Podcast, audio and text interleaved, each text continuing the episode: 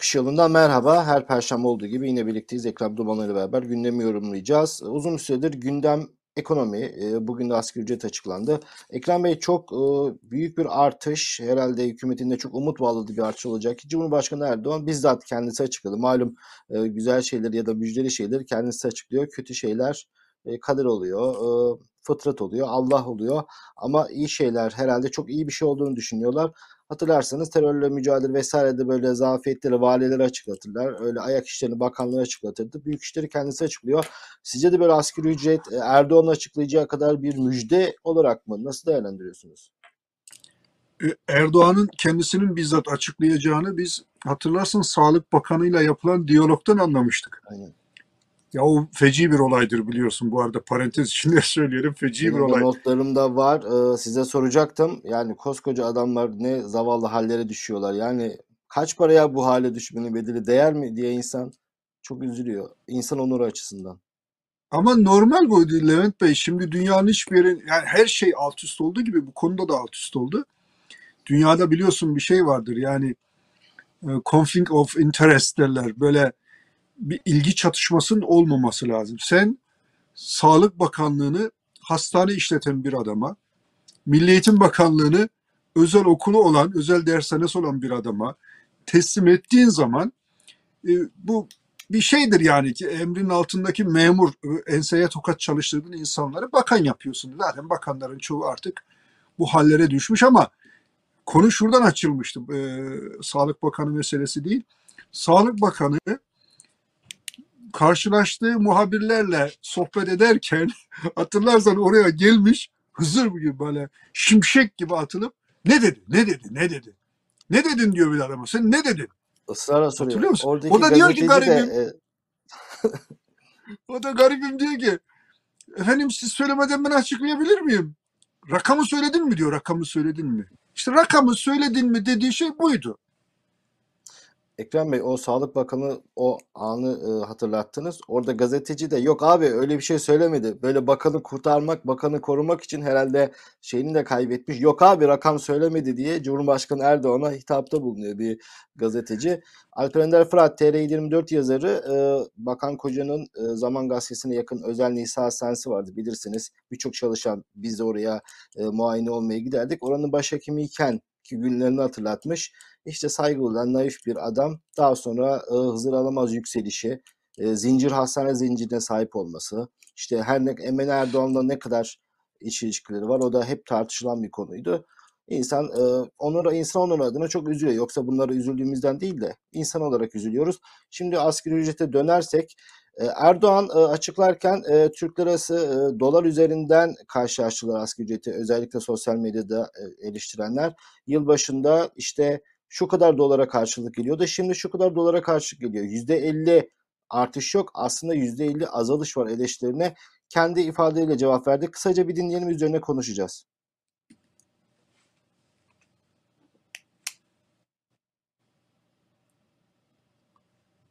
Evet. Videoyu bekliyoruz. Dinleyemiyor muyuz? Cumhurbaşkanı Erdoğan'ın e, bu eleştirilere cevap verdiği video birazdan e, yayına gelecek. Kimse ne işveren üzerinden ne de çalışan işçi üzerinden herhangi bir spekülasyona girmemeli. Ve bunların da istismarını yapmamalı. Yani yok işte geçmişte dolar şuydu ve doların o olduğu dönemden hesabı dolar üzerinden yaparak şu anda da asgari ücreti tespit etmek gerekir gibi yaklaşımlar bir defa bu ülkenin şu andaki çalışan işveren bu noktadaki istismarından başka bir şey değildir. Bunlara sormak lazım. Sizin geçmişinizde acaba siz Türk lirasının olduğu bu ülkede dolarla mı çalıştırıyordunuz bu insanları? Veya avroyla mı çalıştırıyordunuz bu insanları? Bu tür spekülatörlüğe gerek yok. Evet, e, evlerde paralara kasalara atarken euroyla, yandaşlara verilen ihaleler dolarla, Ama e, iş dolarla kıyasa geldiği zaman Türk lirasını yedirmeyiz. Bir de hep ekonomistim diyor. ifadeye bakar mısınız? Türk lirasını yedirmeyiz. Zaten bir ülkenin devlet başkanı bu lafı söyledikten sonra herhalde güven diye bir şey kalmamıştır. Siz nasıl dinlediniz? Ya şimdi dolar meselesini e, damadı gibi konuşmaya başlıyor. Hatırlarsan damadının da arkasından bıraktığı e, şey budur yani emanet budur. Ahmet Hakan'a söylediği sen maaşını dolarla mı alıyorsun? Şimdi e, ben gene seyrederken hem damadı hatırladım. Damadın da bir cümlesini hatırladım gene. İşin doğrusu damat Berat Paşa'nın e, tarihe emanet ettiği istifa mektubu. Instagram'da yayınladığı istifa mektubunda şöyle bir cümle vardı. Daha doğrusu şöyle bir atasözüne, bir deyime daha doğrusu e, şey yapıyordu hatırlarsan. At izi it izine karıştı diye. Şimdi bu yapılanlar at izi midir, it izi midir? Rakamların rasyonelitesine bakarak cevap verebiliriz. Şimdi millet dolarla tabii ki kıyaslayacak. Çünkü tek başına asgari ücreti artırmanın yani şu an 1400 küsür e, artış gibi gözüküyor. Tek başına bir anlamı yok Levent Bey. Neden tek başına bir anlamı yok? Çünkü sen zaten bir e, yüksek enflasyona girmişsin. Büyük bir enflasyon sarmalının içinde memleketi yerden yere e, savuruyorsun. Şimdi bu kadar yerde sürünen insanları, bu kadar Türk lirasının yerde sürünmesini daha ve insanların hayatını etki görmezden gelerek efendim ben bu kadar zam yaptım. Peki enflasyon oranı nedir? Yüzde Hani yirmi. enflasyon yüzde yirmi deniyordu. Peki. E şimdi eğer enflasyon hani bütün asgari ücretlerde Levent Bey tarih boyunca vardır. İşçiyi memuru enflasyona ezdirmeyeceğiz. Yani genelde enflasyon bir şey alınır. Çıta gibidir. Enflasyonun altında rakam verildiği zaman bu şu anlama gelir. Yani insanlara 3 lira verirsin. E, enflasyon 5 liraysa aslında hiçbir anlamı yoktur. İnsanlar eksiye düşerler. Ve bu yüzden de hep derler ki enflasyonu ezdirmeyeceğiz. Asgari ücreti belirlerken e madem yüzde 20 civarında resmi enflasyon açıklıyorsun, yüzde 50 civarında niye zam yapıyorsun diye insanlar soruyor haklı olarak. Bir de Ahmet Davutoğlu bir tabir kullanmış. Bana çok şey geldi, komik geldi. Bilmiyorum sen belki biliyorsun ama ben daha önce duydum hatırlamıyorum. Herhalde hırsızlığın bir modeli bu. Diyor ki Davutoğlu. Geçen sene diyor efendim bu e, söylediğiniz şu anki asgari ücretin karşılığı 380 dolardı veya 370 dolardı. Şimdi ise bu fiyatın karşılığı 280 dolar, 270 dolardı. Arada yaklaşık 100 dolar fark var diyor. Şimdi bu diyor bir yandan bir elinle çok büyük bir asgari ücret veriyor gibisin. Öbür taraftan daha vermeden adamın elinden alıyorsun. Bunun adına tırnaklama denir diyor. Herhalde bir, bir çeşit hırsızlık metodu bu. Yani herhalde böyle tırnaklarıyla bir şey mi yapıyorlar? Ne yapıyor? Bilmiyorum Levent Bey. Ya, ya, yani e, şimdi tabii hırsızlık jargonunu nereden bilelim diyeceğiz de haberlerden bildiğimiz kadarıyla bu bir yan kesiciliğin e, argo tabirle ifadesi tırnakçı. Aslında öyle e, verdikleri alanı şimdi ilk e, defa Ocak sonunda insanlar alacaklar bu maaşlarını. Ama fiyat artışlarıyla belki bir iki ay e, göreceli olarak ellerine fazla para geçmiş olacak önceki maaşlarından ama daha sonra marketlerdeki pazardaki gerçeklerle karşılaşınca e, çok da fazla büyük zam almadıklarını hissedecekler. Şimdi işin ekonomi boyutu tartışılıyor. Uzmanlar da tartışacak. Biz biraz işin siyasi boyutuna e, isterseniz yoğunlaşalım. Şimdi Erdoğan bizzat kendisi açıkladığına göre önemli bir icraat olarak görüyor. Şimdi bu zamın böyle olmasıyla bazı işçilerin, memurların maaşları da asgari ücretin altında kaldı. Doğal olarak onlar da artacak. Sanki e, hep bütün bunlar seçimlere yönelik çalışmaların bir parçası gibi. Ama yanlış hesap Bağdat'tan döner derler Levent Bey. Şimdi bu seçim şey oldu belli bir seçim yatırımı oldu belli. İnsanlara şöyle bir algı oluşturmak istiyor. Bak dün aldığın maaştan Ocak ayının sonunda Ocak ayının sonunda 1400 küsür daha fazla maaş almış olacaksın. Şimdi burada bu algıyla insanların çoğu şunu fark etmeyecek. Tamam öyle ama bir temel sorular var. Bu parayı nereden bulup vereceksin? Para basacaksın. Öyle değil mi Levent Bey? Yani bunun iki kere iki dört eder katiyetinde bir rasyonelitesi var. Bu kadar parayı nereden bulacaksın? Hazineyi tam takır kuru bakır yapmışsın. Memleketi iflasa sürüklemişsin. Arap, Arap ülkelerinden e, Birleşik Arap Emirlikleri'nden, Katar'dan para dileniyorsun. 3-5 kuruş veren her bir insana, bir mülk gayrimenkul alan her bir insana vatandaşlık hediye ediyorsun. Vatandaşlık oturum bile değil. Vatandaşlık hediye ediyorsun. Bu kadar paraya sıkışmışsın, bu kadar paraya bunalmışsın. Bu parayı nereden vereceksin? Para basacaksın. Para basacağın zaman da enflasyon, Türkiye artık yüksek enflasyon ülkesi haline geldi. Enflasyon olduğu zaman da ne olacak? Şimdi bak iki rasyonel şeylerden bahsedelim. Yani siyasi boyutuyla beraber şunu düşünelim. Siyasi bir şov yapıyorsun. Efendim çok yüksek oranda bir şey veriyorsun. Yüzde elli sana zam yaptım diyorsun. Tabii bu zam e, aynı zamanda şunu da ekleyelim. Bu asgari ücretten yararlanacak insanlar bir devlette çalışan memur ve işçiler. İkincisi de Genelde özel sektör ve tabii doğal olarak kendi işçi ve memurların da zam yaptığını düşünerek konuşuyoruz. Ama özel sektörde asgari ücrete göre maaş ödemeye başlayacak. Peki özel sektör bunu yaparken kendisi para basamayacağını, devlet para basacak. Özel sektör para basamayacağına göre ne yapacak Levent Bey?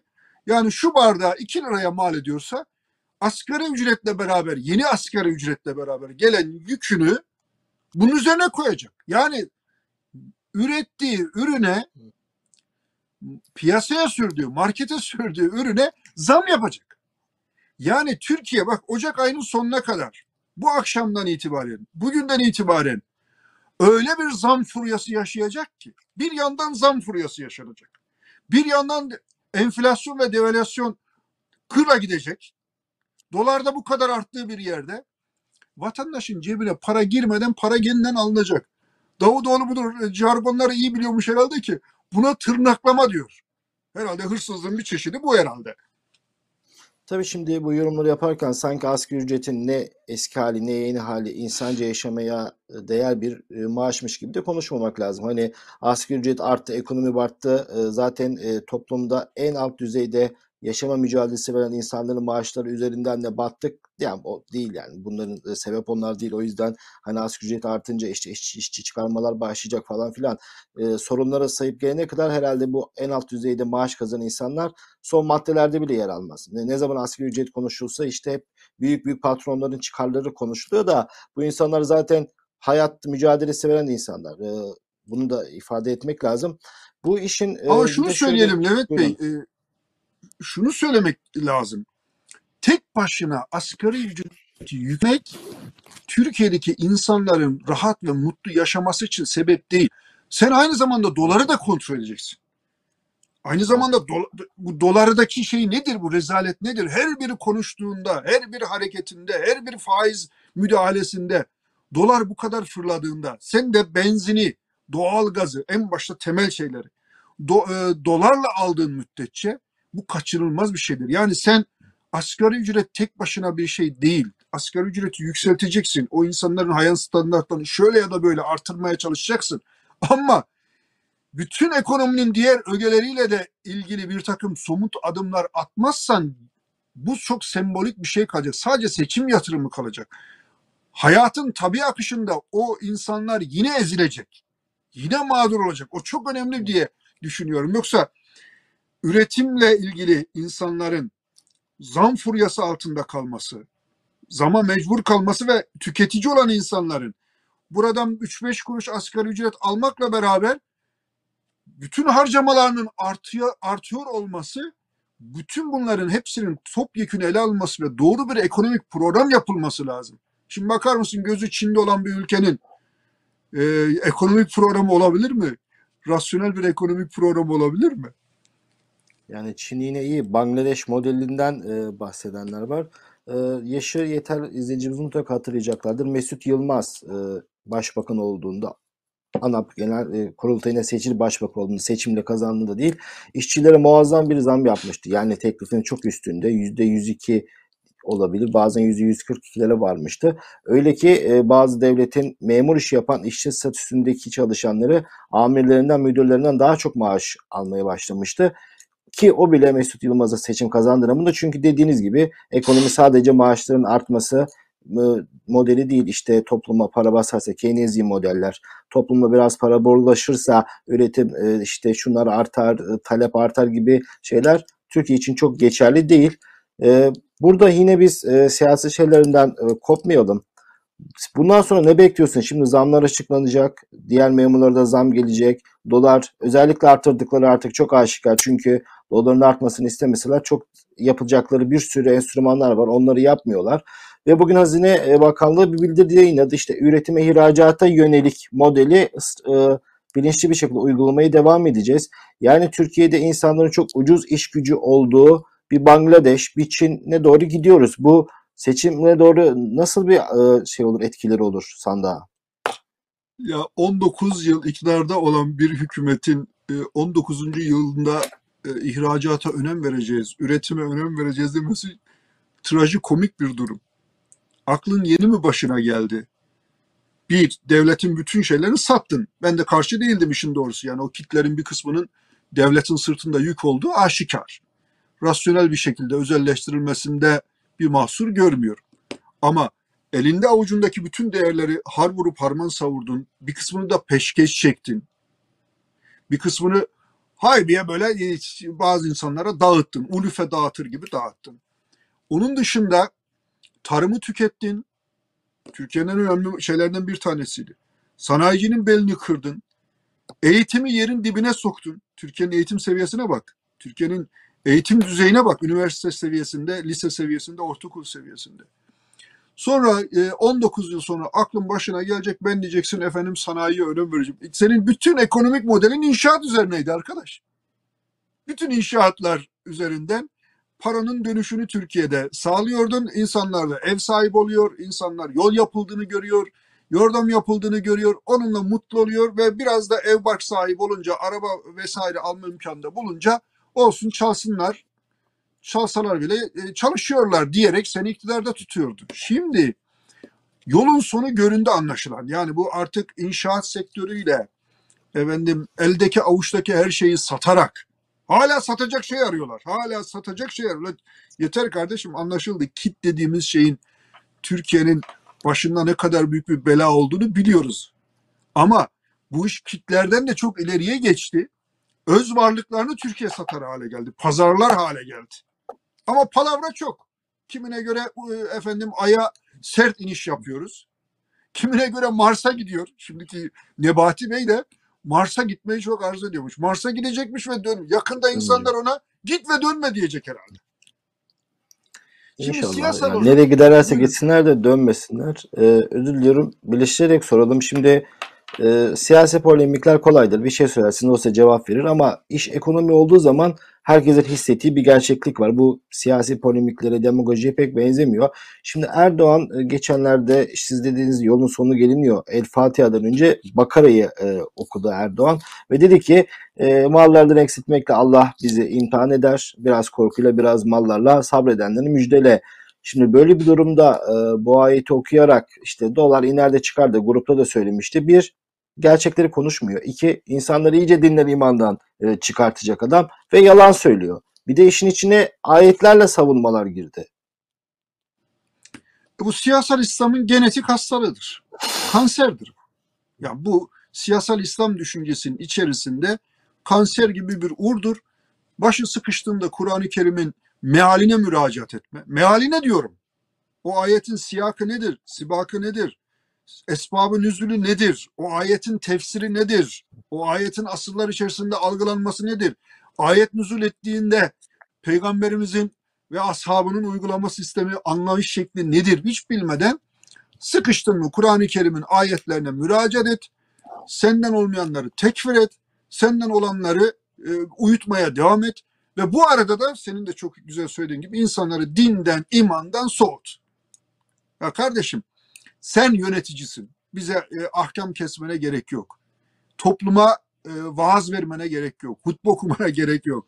Sen yöneticisin. Yönetici dedin Hazreti Ömer gibi olacak. Aç bir insanı görünce gecenin bilmem kaçında kalkıp hazineden gidip unları doldurup sırtında taşıyıp vatandaşın ayağına gidip ağlayıp sızlayıp beni affedin.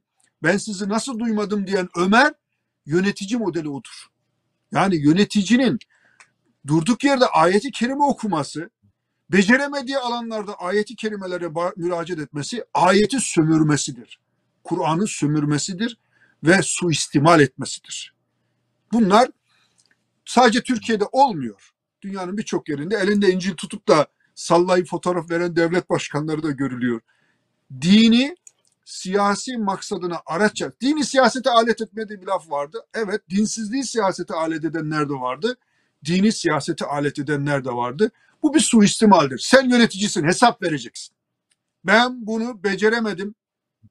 Orada e, ülkenin bir kenarında kapalı çarşıda bir iş sahibi intihar ediyorsa, efendim e, Anadolu'nun bir ucunda bir insan açlıktan dolayı evini geçindiremediğinden dolayı, çocuklarını geçindiremediğinden dolayı intihar ediyorsa sorumlusu bizzat benim demedikçe, o lüks hayattan vazgeçmedikçe, o ferah, refah hayatından vazgeçmedikçe, saltanat hayatından, saray hayatından vazgeçmedikçe okuduğun ayeti kerimeler seni çarpar. Çarpacaktır.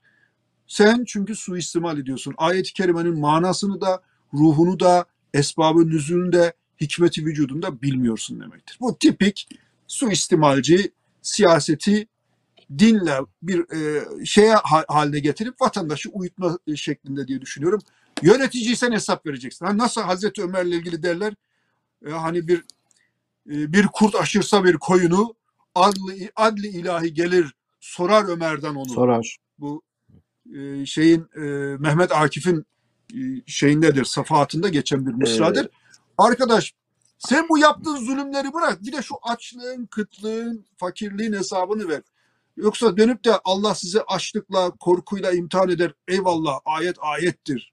O ayetin o mutlak manasına hiç kimsenin saygısızlık etme hakkı da yoktur. Bunu da Levent Bey söyleyeyim. Yani çok tanıdığım, sevdiğim de bir arkadaş bu adam bu ayeti okudu diye ayete de efendim Müslümanlığa da İslam ya bu kadar da değil.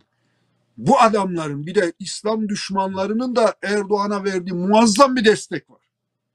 Yani böyle bir yanlıştan hareketle bütün dini yok edercesine ifadeler kullanma, tweet atma bilmem ne bunlar da nasıl bir dengesiz sarmalın içinde olduğumuzu gösteriyor. Nasıl bir dengesiz sarmal. Bir dengesiz bir şey söyledi diye bir başka dengesizin başka bir şey söylemesine mahkum olmamalıyız. Ayetin yeri belli, siyakı belli, sibakı belli. Siyasetçinin görevi de belli. Bak bir şey söyleyeyim. Sen bir şey soracaksın ama. Şimdi ben Tabii. hayretler ediyorum. Bediüzzaman Said Nursi'nin birinci meşrutiyetin ilanında, ikinci meşrutiyetin ilanında o eski şeylerde var. Aşair arasında diyor. Aşiretler arasında. Dolaşıyor, sorular soruyorlar. Sorulara cevap veriyor. Orayı bir düşün. Şimdi daha padişahlık dönemi. Abdülhamit başta ve parlamenter sistem deneniyor. Ben burada geçen hafta 10 gün 15 gün önce bir çok önemli bir üniversitenin rektörüne söyledim. Türkiye ile ilgili, Orta Doğu ile ilgili bilgisi olan bir rektöre. Ya bizim dedim Osmanlı döneminde, 2. Abdülhamit döneminde iki defa parlamento denememiz var. Öyle ya da böyle başarılı başarısız ama bir deneme var. Padişahın yetkisinin parlamentoya bir kısmının devri, bir kısmının da ortak beraber kullanılması. Şimdi orada Bediüzzaman'ın ben uzatmıyorum çok ilginç bir şey var. Diyor ki sorular soruyor. Ya diyorlar bu meşrutiyete geçildiği zaman bazı vilayetlerde gayrimüslim nüfus Müslüman nüfusundan daha fazla. Yani şimdi başımıza Ermeniler, Rumlar, şunlar bunlar bugünkü Osmanlı içerisindeki azınlık ama belli yerde çoğunluk olan, belli şehirlerde çoğunluk olan insanlar mı vali olacak? İnsanlar mı belediye başkanı olacak? Bediüzzaman öyle harika cevaplar veriyor ki ya bu diyor yöneticimizi seçiyoruz. Hizmet edeni, hizmetçimizi seçiyoruz. Erdoğan, Cumhurbaşkanı kim gelirse gelsin. Milletin hizmetçisi olmak zorunda. Milletin ensesine tokat, krallık taslamak, onlara böyle akıl her türlü yanlışın hesabını vermek zorunda. Ayetin arkasına saklanmak yok. Kur'an'ın arkasına saklanmak yok. Başarılı olduğun zaman ben, ben, ben deyip nasıl egonu şişiriyorsan balon gibi başarısız olduğun yerde de ben, ben deyip başını milletin ayağının altına koyacaksın. Öyle öbür türlü Hazreti Ömer gibi adalet olmaz. Öbür türlü bir başlı başına bir diktatörlük olur. Evet sözü Kesinlikle. e. Estağfurullah. Ee, yo, e, güzel şeyler olursa bizden, kötü şeyler olursa Allah'ın Allah böyle istedi. Gerçekten e, bir kere çok büyük bir demagoji ve insanları da dinden soğutan bir şey. Bir de yani hep mi biz imtihan olacağız? Bunun Norveççesi var, Avusturyası var, İspanyolu var. Yani hep bizim millet e, bu tür şeylerle imtihan oluyoruz. Az kaldısı yani dünyada geçerli olmayan argümanlar. Bir de İslam tarihi iki tane e, aynı dinde sahip olan insanların farklı yorumlardan dolayı çatışmalarıyla dolu. Kur'an ayetlerini kılıçlara sokup o savaşlar hep e, okuduğumuz şeyler. Sen böyle ayetle bir şey söylediğin zaman senin karşına da yine ayetle cevaplar gelebilir. İş iyice çıkmaza dönüşebilir. Neticede ekonominin gerçekleri var, ülke yönetiminin gerçekleri var. Sizin de söylediğiniz gibi e, önemli olan liyakat meselesi. Ama işte Erdoğan'ın öyle bir kitlesi var ki işte din, iman, bayrak, ee, şu an sosyal medyada dolaşan bir Konya milletvekili var. Bütçe görüşmelerinden önce ilkokul çocuğu gibi böyle şiir okur gibi kağıda gelmiş. Bayrağı indiremezsiniz, ezanı dindiremezsiniz falan diye konuşma yapıyor. Bütçe görüşmesinde. Düşünebiliyor musunuz? Böyle de bir kitlesi var maalesef. Ee, şimdi bütün bunların başladığı güne dönelim isterseniz. Neden yarın 17 Aralık? Bütün bu çöküşün başladığı, hukuk devletin rafa konulduğu, liyakatın çöpe atıldığı, hırsızı yakalayan polislerin hapse atıldığı 17-25'e isterseniz geçelim. Çünkü yani 17-25 8 yıl olmuş. Tam e, bir de şöyle 17-25 gibi bazı eski dönem konularını konuştuğumuz zaman şöyle de bir tepkiler gelebiliyor. Ya artık bunları konuşmanın ne anlamı kaldı? Bunlar gündem mi? Atalan Üsküdar'ı geçti. Polisler içeride zaten hapiste. Yani bunların konuşulmasında artık çok eskide kalmış naftalini konular olarak görenler de var. E, katılır mısınız? Yine 17-25'i seneyi devrelerinde hatırlamak, bunun üzerinde tekrar konuşmak artık gereksiz bir e, çaba mı yoksa bir anlamı var mı? 17-25 Türkiye'nin bir dönüm noktası. Yani hiç bunun lamıcımı yok. 17-25 Türkiye'de yolsuzluğun, haksızlığın, hukuksuzluğun, hırsızlığın suçüstü yakalandığı bir gün, bir tarih. Ve bitmedi de süreç. Şimdi Levent Bey bitseydi Reza Zerrab gelip Amerika Birleşik Devletleri'nde Miami'de bülbül gibi şakır mıydı? Halk Bankası devam eder miydi? Halk Bankası davası devam eder miydi? Yani Türkiye'de bu dosyanın üzeri kapatıldı. Biliyorsun mahkeme yapılmadı Türkiye'de. 17 Aralık 25 Aralık soruşturmaları sonuçlanmadı. Bazı sevgili seyircilerimiz bunu belki teknik olarak bilmiyorlar. 17-25'te bir operasyon yapıldı. Para kutuları, ayakkabı kutularında paralar bulundu, kasalar bulundu. Me- Meğerse hakim kararıyla yapılan dinlemeler varmış, hakim kararıyla yapılan bir takım izlemeler varmış, takipler varmış.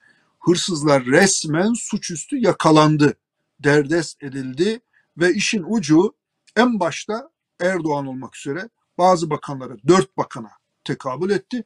Dört bakan istifa etti. İstifa etmeyen dedi ki her şey doğrudur. Kelimesi kelimesine doğrudur. Bütün dinlemeler doğrudur. Bütün tapeler doğrudur. Ama beni hırsızların olduğu torbaya, aynen tabiri bu.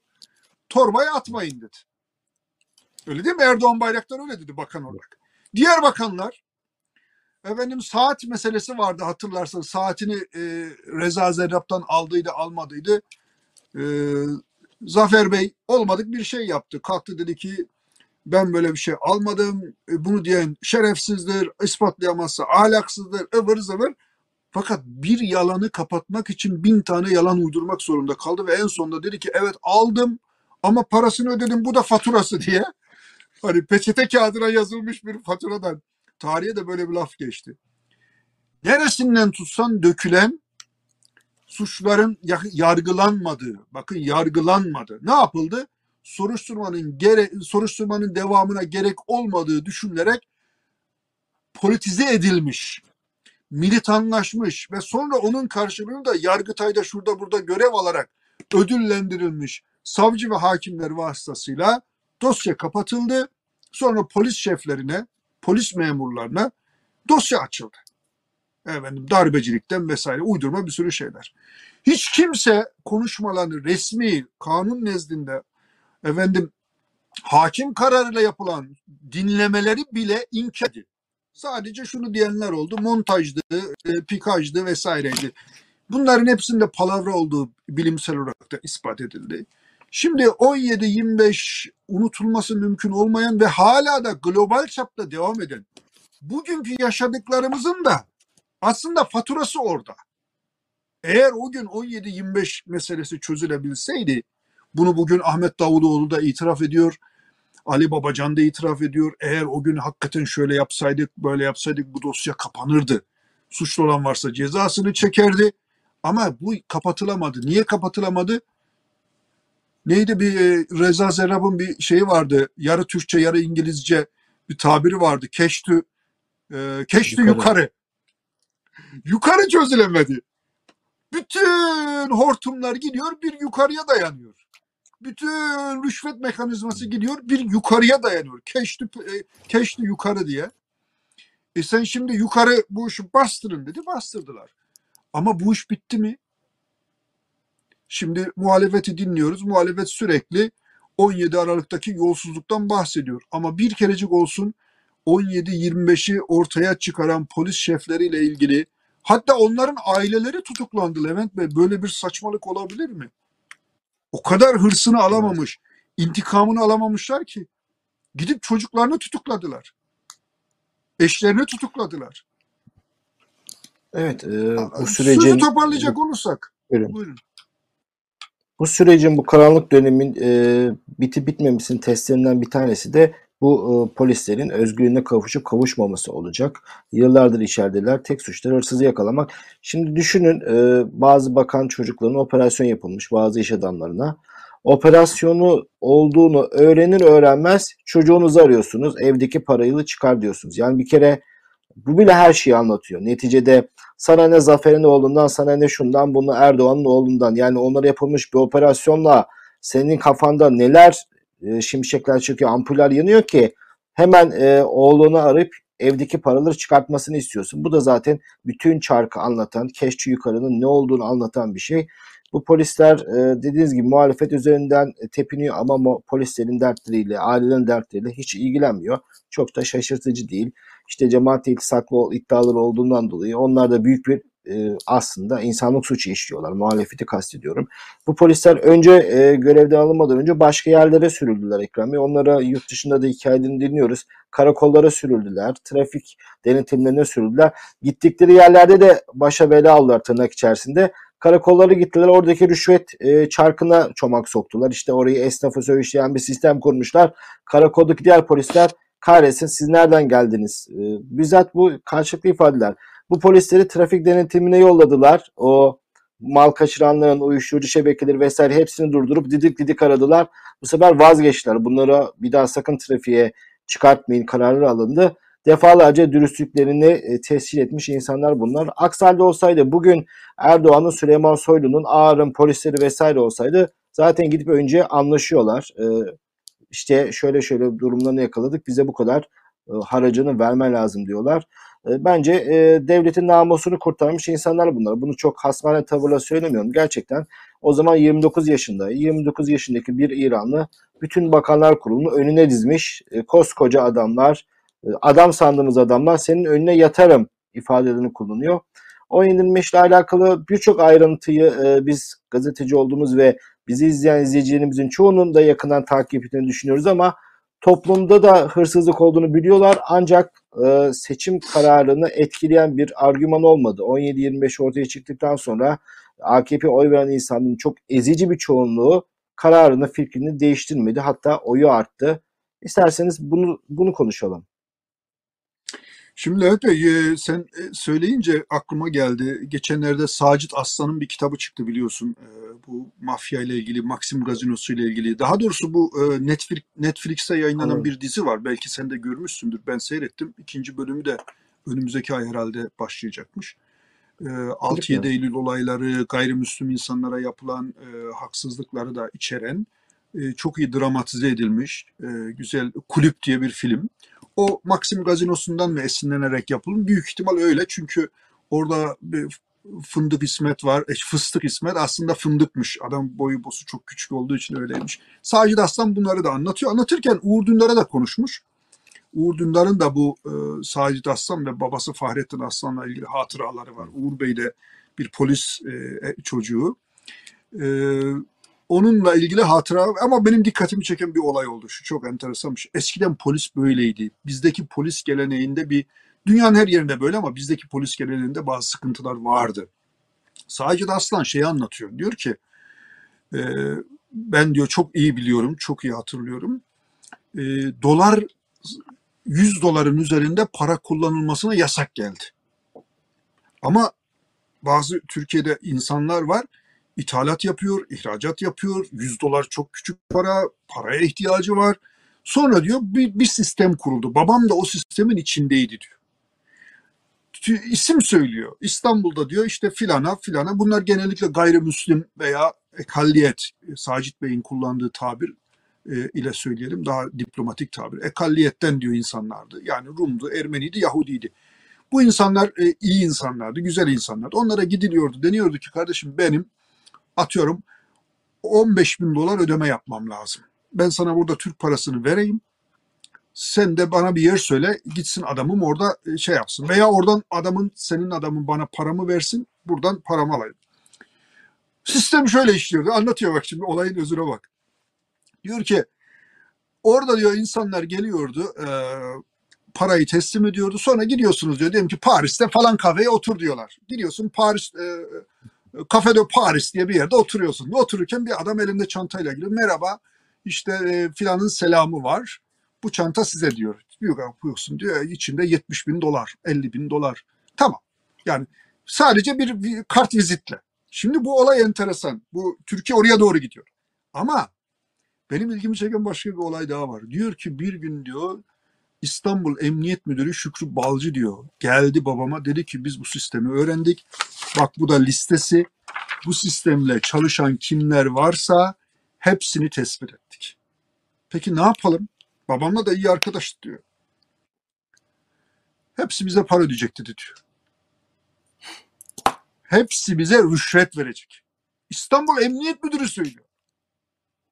Ve diyor o gayrimüslim insanlara, iş adamı insanlara parayı çevirme çünkü banka çevirmiyor. O zaman böyle bizdeki iş- e, özel banka vesaire de çok yok. Devlet bankaları vesaire, kamu bankaları vesaire. Ve diyor ondan sonra e, bunların her birisi babam topladı. Yanılmıyorsam aklımda yanlış yok. 6 milyon dolar Şükrü Balcı'ya İstanbul Emniyet Müdürü'ne ödeme yaptılar diyor. O da diyor aldı parayı Amerika'ya gitti Amerika'da yaşadı diyor. Sonra diyor O dönem için para. bu iş duyuldu, gazetelerde haber oldu diyor. Ardından diyor babam tutuklandı, babam da şu kadar hapis yattı diyor.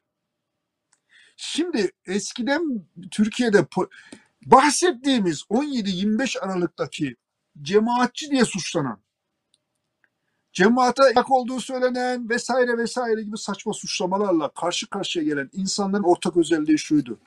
Rüşvet almıyorlar. Bak hiçbirisi hakkında bir rüşvet soruşturması başlatamadılar Levent Bey. Hani Yakup Saygılı ile ilgili adam şeyin e, e, tabiri ise mende oturuyor. Kaptan köşkünde oturuyor. Çalsa çalar. Bir Şükrü Balcı'nın çalmasından bahsediyorum. Hala bugün herhalde polis okulunun adı Şükrü Balcı Polis Okulu'ydu yanılmıyorsam. Yani eskiden siz şimdi de oraya döndü. Bak bu insanları devre dışı bıraktılar. Havalanında, karakolda, emniyet müdürleri, uyuşturucu tüccarlarıyla kol kola, kara para aklayıcılarıyla kol kola, hırsızlarla kol kola. Yani öldü gitti de adam kurtardı. O anayasa profesörü Burhan Bey, Burhan Kuzu. Hatırlarsan onun son olayını öldü öldürüldü iddiası bile var. Çünkü o kadar karanlık işlerin içine girmiş yılların Burhan hocası. Yani o insanlar rüşvet alsalardı, Reza'ya şöyle bir şöyle bir hareket çekselerdi, millete kutu kutu baklava kutusunun içinde para akıtan Reza bunlara on mislini verirdi. Bu insanlara karşı büyük vefasızlık yapıldı. Gaddar. Bunu söyleyince de işte adamlar cemaatten de destek veriliyor gibi algılanıyor. Ya bırak kardeşim bu işleri. Elini vicdanına koy. Ortada bir durum var. Bir dönem Türkiye'de polis adamı rastgele dövmezdi, rastgele çevirmezdi, işkence yapmazdı, hakaret etmezdi. Hatırlarsan hatta Ergonokon davasında İlhan Selçuk hatırlıyor musun? Gözaltına alındı, çıkarıldı. Dedi ki ya bu Ziver Bey'deki polisler gitmiş. işkenceci polisler gitmiş. Hepsi çok modern okumuş, saçları arkadan bağlı, efendim e, dünyayı çok iyi bilen, yabancı dil bilen, bayağı kendini çok geliştirmiş insanlar var dedi. E şimdi polisteki bu değişiklik sadece poliste değildi. Bütün devlet dairelerinde böyleydi. Bütün kamu görevlerinde böyleydi. Sonra bunu istemeyen, bunu çekemeyen bir güruh allem etti, kullem etti. 15 Temmuz gibi bir tezgahı, kirli bir tezgahı bu insanların da üzerine yıkınca kamudan namuslu insanlar tek tek atıldı. Şimdi iş atlarla itlere kaldı. Atlar da öyle yaralı bereli atlar. İtler desen zaten ortada geziniyor. Ee, maalesef Türkiye'yi bir batışa sürüklediler diye düşünüyorum. Ee, maalesef. Kesinlikle eğer e, cemaatle iltisaklıysa da cemaat üyesilerse de bu da bir suç değil zaten. Hani cemaat adına da bence de gurur verici. Hani e, şu anki iklimle, konjonktürle e, belki insanlar çok defansif savunma yapıyorlar ama ben de şöyle bakmıyorum. Alınamaz, satılamaz insanlar bunlar. Devletin de namusunu kurtardılar. Bu olayın bir de şöyle bir yansıması oldu e, Ekrem Bey. E, şimdi hırsızı yakaladı polis ve hapse atıldı. Bundan sonra yerine gelen bürokratlar Buradan hangi mesajı almışlardır? Çok bariz. Hiçbir şekilde yolsuzluk operasyonu o günden beri yapılmadı. Eğer hangi o yolsuzluk operasyonu yapıldı? Çalmışlar parayı bölüşemiyor e, bürokratlar. Bunlara operasyonlar yapıldı. İşte bazı hakim ve savcılar genel sistemlere aykırı kendi FETÖ borsalarını kurmaya çalışmışlar.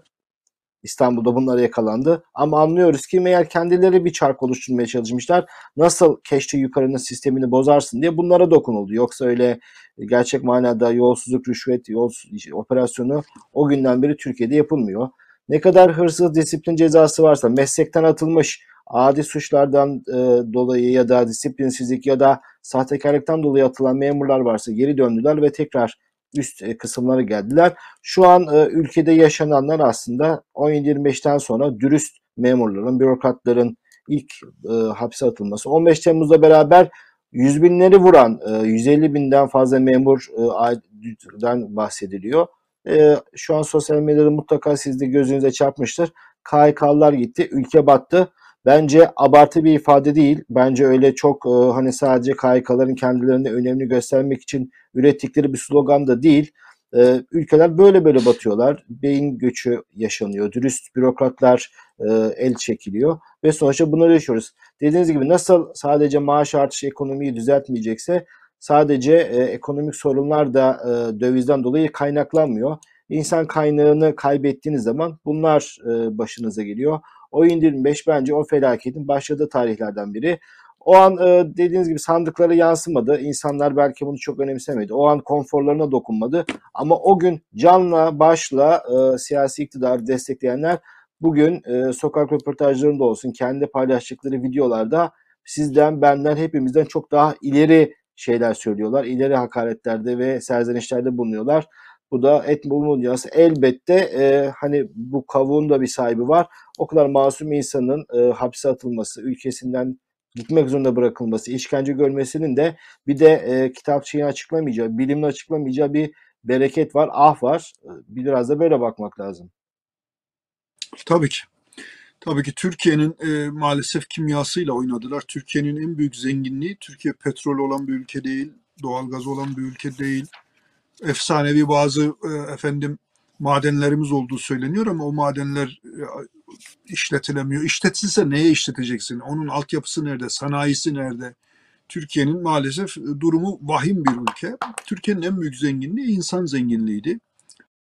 Öteden beri yeni değil, öteden beri genç, dinamik, e, efendim yeniliğe adapte olabilecek bir e, kadrosu, bir gençliği var idi.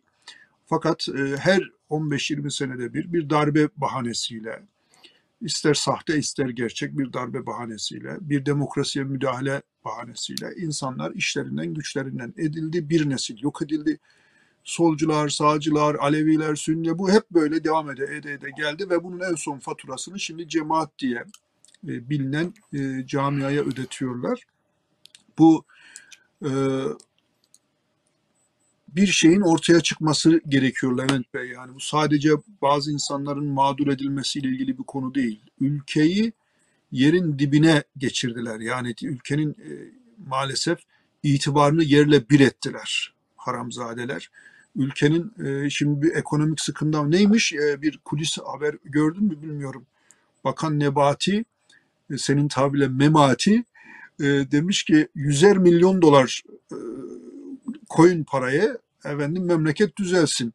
Bozdurun. 150 Bozdurum demiş. milyon yüzer milyon dolar Ee, yani herhalde kime söyle kime teklif ediyor bilmiyorum. Ya el koyduğunuz mallar bunların üzerinde. Kaç milyar dolara el koydunuz? Elleri kırlasıcalar diyeceğim. Yani memleketin kaynaklarını kuruttunuz. Rahmetli Turgut Özal'ın efendim nasıl bir ihtimamla Anadolu'da o biraz da Rusya'yı örnek alıyordu hatırlarsan. Rusya'nın ekonomisi niye battı diye e, Özal'ın çok çeşitli görüşleri vardı ama en önemli görüşlerinden birisi şuydu. Çok büyük sanayiler yaptılar, yenilenemediler, büyük tesislerin altından kalkamadılar. O zaman ne yapmak lazım? Küçük çaplı işletmeler yapıp devleti küçültmek lazım. Devletin yükünü hafifletmek lazım. O yüzden e, o rahmetli Özal'ın da hayallerinden birisiydi. Kitlerin bir an önce elden çıkarılması, özel sektörün güçlenmesi. Anadolu kaplanları diye bir tabir oluşmuştu. Sen şimdi Anadolu kaplanlarını e, senin e, ciğeri beş kuruş etmez. Anadolu'da bir tabirdir bu. Ciğeri beş kuruş etmez. Çakallara peşkeş çektin. Yani söylemeye gerek var mı benim ne dediğim herhalde anlaşıyor. Akın Bey'den başlayıp efendim e, Kayseri'den, Konya'dan, Buyurun. Gaziantep'ten devam etsek kimleri kastediyorum? O güzelim insanların mallarına, mülklerine çöktünüz, kaynaklarını kuruttunuz. Ve bunu yapılırken de vatandaş bunu seyretti. Vatandaşa oh olsun denmiyor, denemiyor. Ama ne ektiysen onu biçiyorsun Levent Bey. Çalsınlar ne yapalım diyen insanlar. Çalıyorlar ama çalışıyor diyen insanlar. Bir gün hırsızların önüne geçen polisleri aç kurtlara feda eden insanlar, kitle. E bir gün kendi tencerelerine de, kendi tavalarına da, kendi kasalarına da sıranın geleceğini hesap etmeliydiler. Etmediler. Şimdi feryadı figan ediyor. Adam e, Recep Tayyip Erdoğan ismini koymuş çocuğuna. Şimdi resmen müracaat ediyor, ismini geri alıyor. Ellerim kırılsaydı oy vermeseydim diyor. E kardeşim hani bizde laf vardır. Perşembenin geleceği çarşambadan belliydi. Sen hırsızlarla kol kola girdin. Hatırlıyor musun Levent Bey? O zaman şöyle bir argüman vardı. Çalıyorlar ve çalışıyorlar. İyi tamam. Hangi iş adamı yanındaki insana çalışsın çalışsın, çalıyor ama çalışıyor diye müsamaha gösterir? Millet sen siyasetçiye öyle bir paya, paya biçmişsin ki e o senin hizmetçin olmak zorunda. Az önce Bediüzzaman'a atıfta bulunduk. Ta 1800'lü yıllardaki yorumunu söylüyorum. Yani 1800 yılların son çeyreğindeki yorumunu söylüyorum. Seçtiğiniz insanlar sizin hizmetçi, halkın hizmetçisi. Size hizmet etmek için vardır. Etnik kökeni de bizi ilgilendirmez. Dini kökeni de bizi ilgilendirmez. Efendim kendi özel yaşantısı da bizi ilgilendirir. Liyakatı bizi ilgilendirir. Ufku bizi ilgilendirir. Hayatı boyunca yaptığı işlerdeki dürüstlük bizi ilgilendirir. E şimdi bir yönüyle ektiğini biçiyor millet. Ve sana da açık söyleyeyim bu iflastan kurtulmak çok kolay gözükmüyor Levent. Şimdi o insanlar yarın öbür gün diyecekler ki ya bize böyle anlatmadınız. Yani yine bir suçlu biz oluruz yani onu size söyleyeyim. Ya biz böyle bilmiyorduk ya bunu keşke şöyle basit basit anlatsaydınız. Daha ne kadar basit olabilir. Ee, yine e, kabak bizim başımıza patlar. Bence 17-25 hani milat kabul ediyorlar ya bazı zulmün temeli olarak. Bence 17-25 bir milat. 17-25'i görüp de sonradan AKP'yi görmelerine rağmen AKP'yi destekleyenlerle desteklemeyenler arasında bence bir milattır. Türkiye'nin bu hale gelmesine sebep 17-25'i milat kabul etmek lazım. O yüzden dediğiniz gibi maalesef e, iflas kaçınılmaz. E, serzenişte Bu arada bir da e, buyurun. Bu arada bir duyuru yapalım. Ya, Herhalde sen tevazu Tabii, e, yapmak için e, su- e, sen de olduğun Ben için de siz ne zaman- ama sevgili Ben de siz seyircilerimizle ne zaman paylaşayım. söyleyeceksiniz diye bekliyorum. E, Levent Kenez'in de içinde bulunduğu e, bir güzel bir belgeselin ben sadece fragmanını bir ön izlenimini, ön gösterisini izledim. Orada e, 17 Aralık, 10 25 Aralık nedir, ne oldu, ne yaşandı? Yanılmıyorsam, eğer yanlış söylersem düzelt lütfen. 17 Aralık operasyonu yapan bir polis şefinin de konuştuğu. E, doğru mu söylüyorum? Bir Doğru, emniyet görevlisinin de konuştuğu e, içinde e, başka gazeteci arkadaşların da Adem Yavuz Aslan'ı gördüm, e, Cevheri Güven'i gördüm, e, başka Ceyhan. kimler var de tanımıyorum.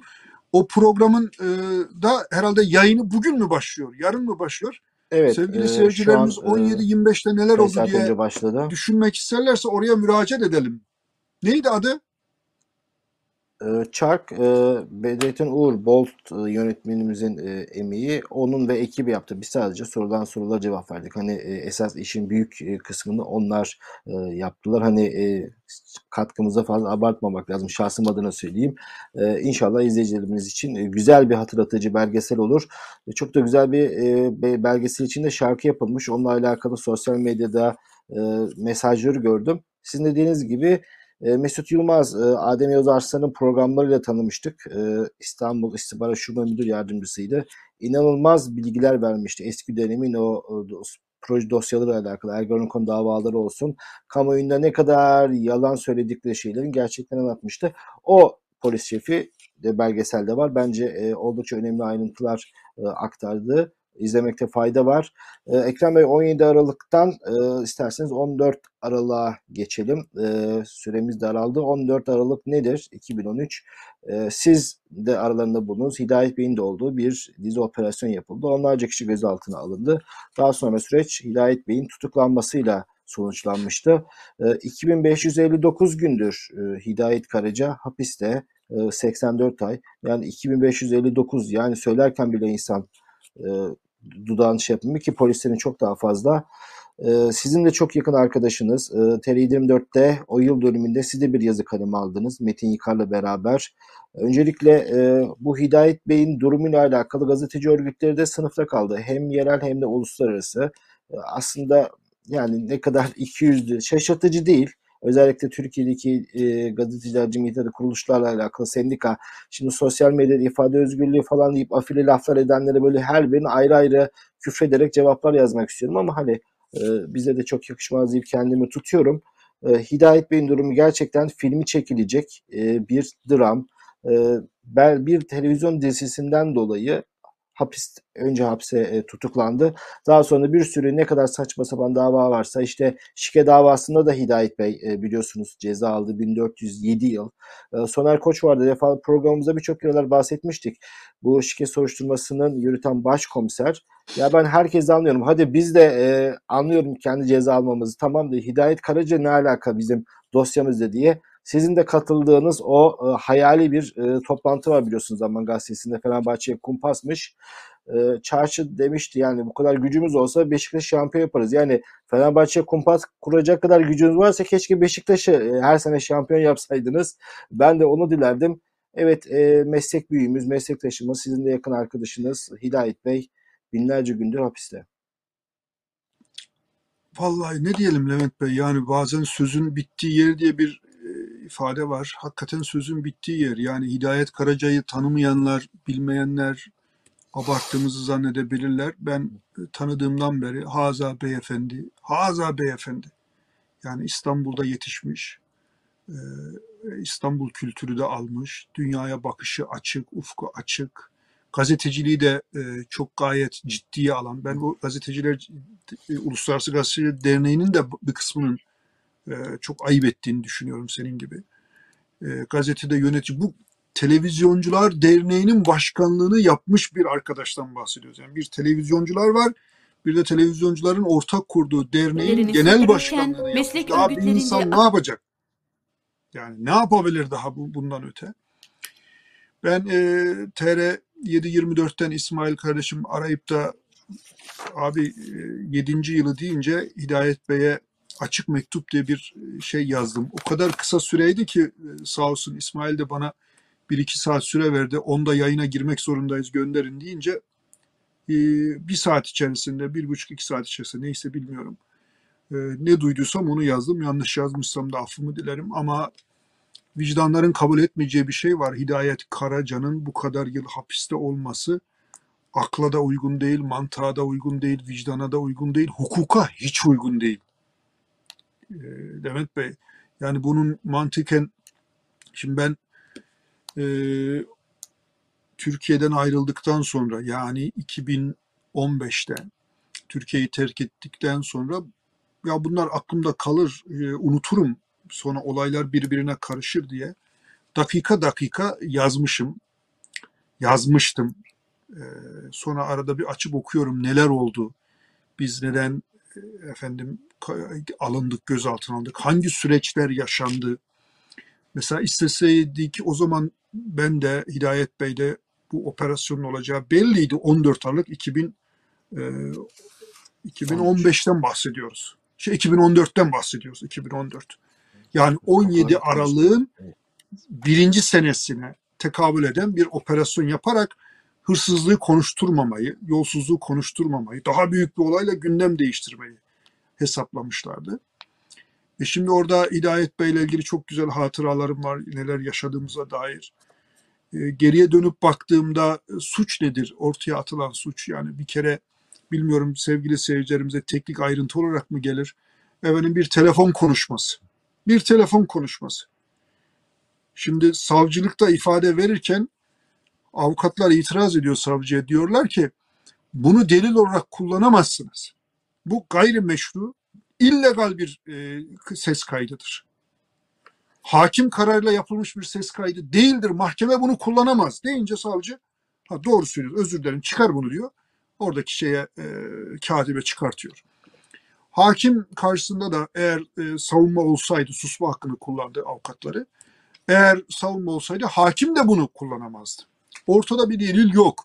İki tane şey tutturmuşlar. Birisi karanlık oda bölümünü kim yazdı? Senarist kabul etmiyor. Bu senaristin kabul etmediği bu parçayı kim yazmış? İkincisi de bu efendim Fethullah Gülen'le yaptığın telefon konuşması. O da yine tahşiye davasıyla ilgili değil. Başka bir diziyle yapılan e, efendim görüşme onunla ilgili iddia edilen bir görüşmeden hareketle savcı diyor ki herhalde falan diziyle ilgili istişare eder gibi konuştuğuna göre bu dizi içinde tahşiyenin geçtiği dizi ilgili. Şimdi sevgili seyircilerim tahşiye nedir diyecek, bu ne saçmalıktır diyecek.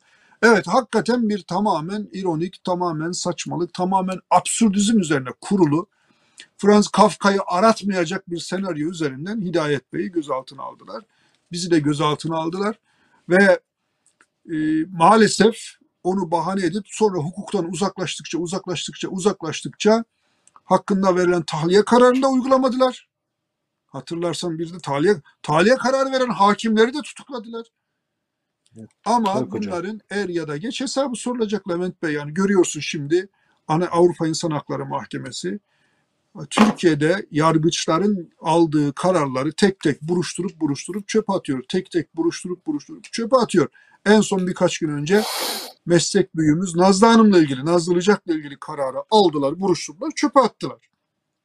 Yani Evet, e, bunları da çöpe Bey, atacaklar. Maalesef bir double Naz- standart, bir çifte standart olduğu aşikar.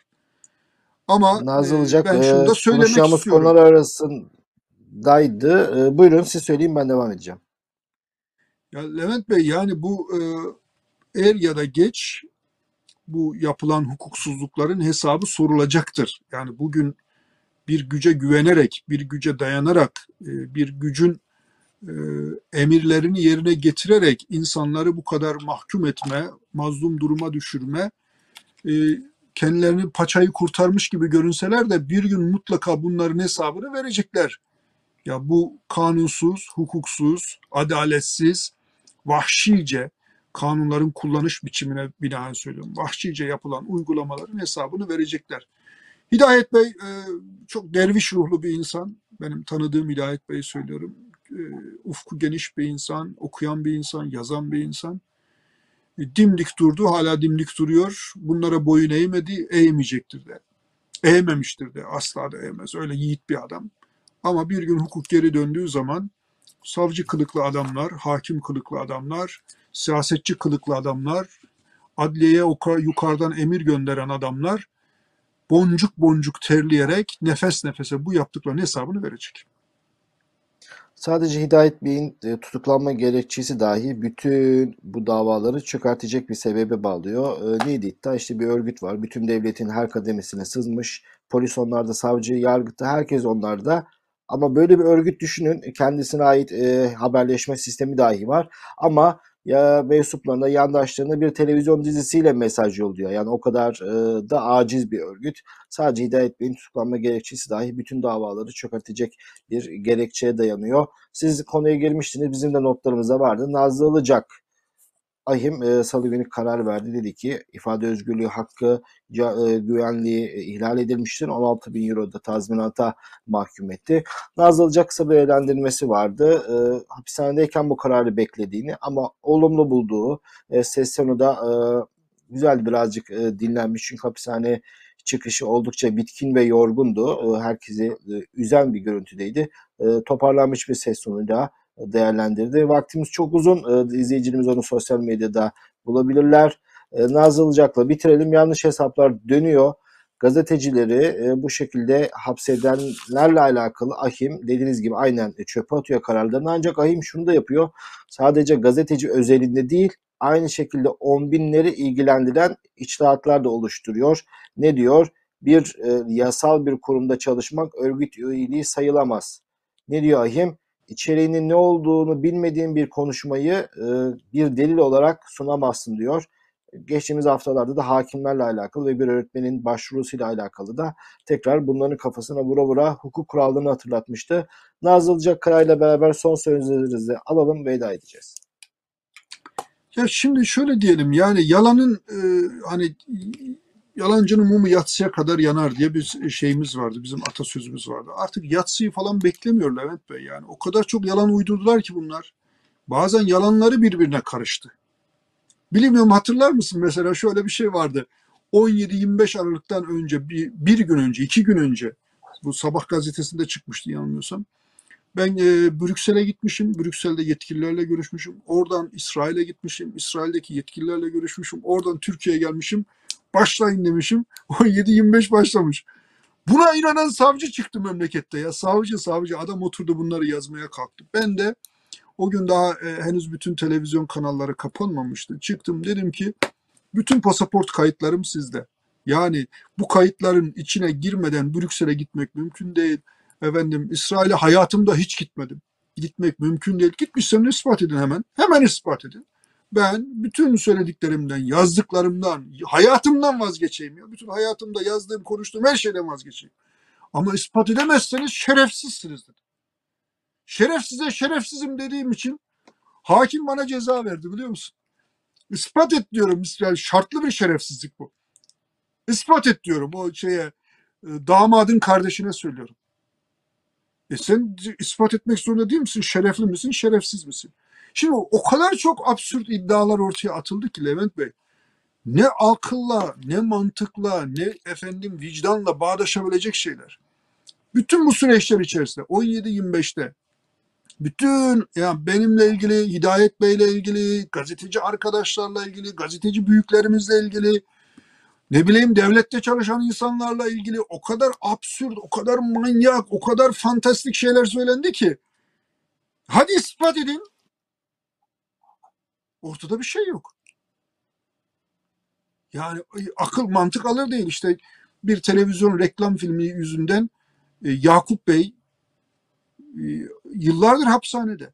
Görsel yönetmenimiz harikulade insan. Ben büyük sanatçı diyorum.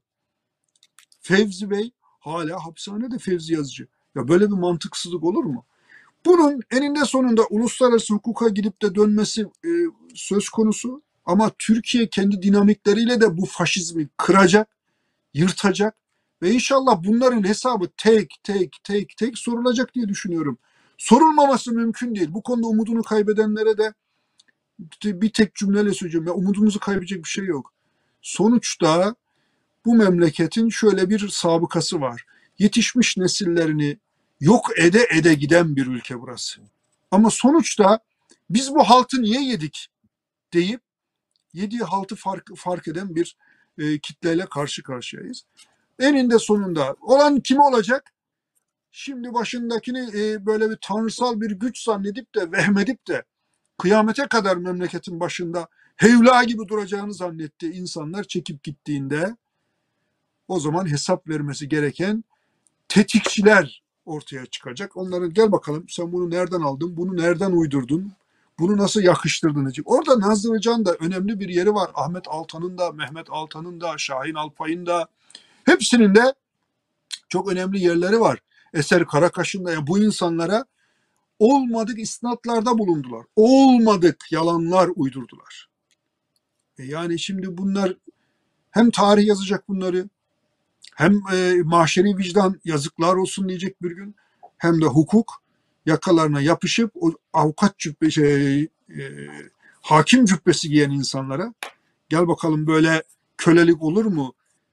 Yargı siyasetin köpeğidir de köpür muydun diye hesap soracak. Sormak zorunda. Evet. e, Mehmet Altan demiştiniz. Mehmet Altan'ın e, cebinde daha önceki seyahatinden kalma dolarlar, demir paralar çıkmıştı. Bir doların hesabını vermek zorunda kalmıştı. Şimdi bunu diyenler ceplerinde bir dolar çıksın diye e, dua temennide bulunuyorlar. Evet. Yaşayacağız e, bunları. Hatırlattığınız bu, bu vesile bütün meslektaşlarımızı, gazeteci meslektaşlarımızın haksız yere hapiste olan on binlerce insanın bir önce özgürlüğe kavuşmasının talebini tekrar yenileyelim. Yenileyelim. O 25 vesilesiyle de e, görevini doğru dürüst şekilde yapıp ama bugün e, bunun cezasını çeken insanlara da sabırlar dileyelim. Bir önce onların da özgürlüklerine kavuşmalarını diliyoruz. Bu haftalık bu kadar değerli izleyicilerimiz. İzlediğiniz için çok teşekkür ediyoruz. Haftaya yine Perşembe günü görüşmek üzere. Hoşçakalın.